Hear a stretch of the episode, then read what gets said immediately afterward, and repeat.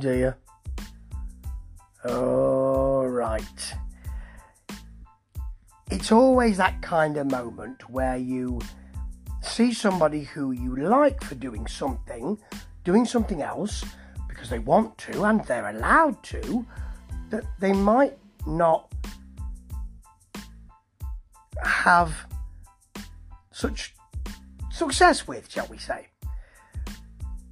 I mean, anybody watching Lewis and um, enjoying what um, Laurence Loza Fox did in those shows, and I'm one of them, must have been a little disappointed at his album A Grief Observed, as I think a lot of people were.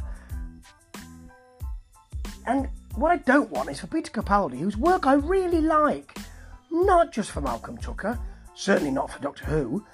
Don't really think he was well served there, but um, an actor who's done a, such a body of work, who's producing an album. Now, he's wanted to do this. You know, his, his nephew, Lewis, uh, whose work I haven't liked in the recent past, um, is a singer, of course, and maybe that's given him the idea, I don't know, to do this album. What he has done, which is great, is involve Robert Howard. You know, Dr. Robert of the Blow Monkeys, great songwriter, great singer, nice bloke as well, it seems. And he sent him a lot of um, his his songs, and Robert Howard apparently was um, well, he rejected quite a lot of them, and then said, "I think this one's good." And you know, they got to siphon down to the ones they thought might work. That still doesn't mean they will work. It's called St. Christopher, this album. It has a picture of St. Christopher on the front. So, you know, it, it's a, it's about protection, and, and we do wear the, um, the St. St. Christopher around the neck for kind of protection, certainly on journeys. And he was a martyr, so maybe Peter Capaldi thinks that's what's going to happen to him. But actually, this album has some really nice elements in it. He sounds like a, little bit Cohen, Leonard Cohen. There's quite a lot of narration in here. He sounds a little bit Bowie sometimes, and he sounds a bit like sort of modern day Neil Diamond. Now, all those things are different, and I don't mind any of them, to be honest. Quite a lot of good stuff on here. Now, Beautiful and Weird starts it with a bit of narrative there's a kind of 60s pop feel to this, bit of Americana.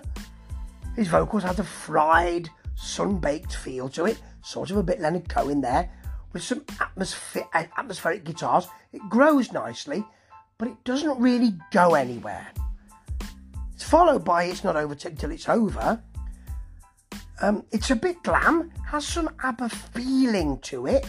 It sounds a bit like Iggy Pop in the vocal, to be honest, on this. The chorus is a bit psych, it's got a squalling sax in it, and it all comes round to a bit of Bowie. Nothing wrong with that either. And you've got tracks like Atlanta Vacant Lock, Lot, should I say, in which he has a sort of bug-eyed gospel preacher feel to it. It's interesting stuff, this. It's dramatic. St. Christopher itself actually has a sort of country storyteller Kris Kristofferson feel with the plaintive piano and a smoky sax later on. Best thing here is the great magnificence. It grows when it suddenly hits a big sucking beat. It's very sort of late Bowie. And there's some needling synths, there's um, female vocals joining in with that, fattening out the sound.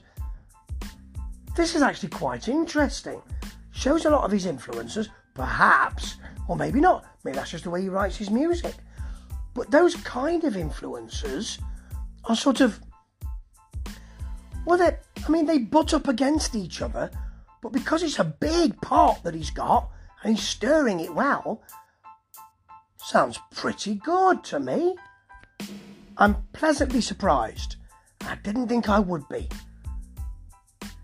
We no need for that martyrdom may be called St. Christopher, but the journey to beginning to uh, from beginning to end of this album is pretty faultless.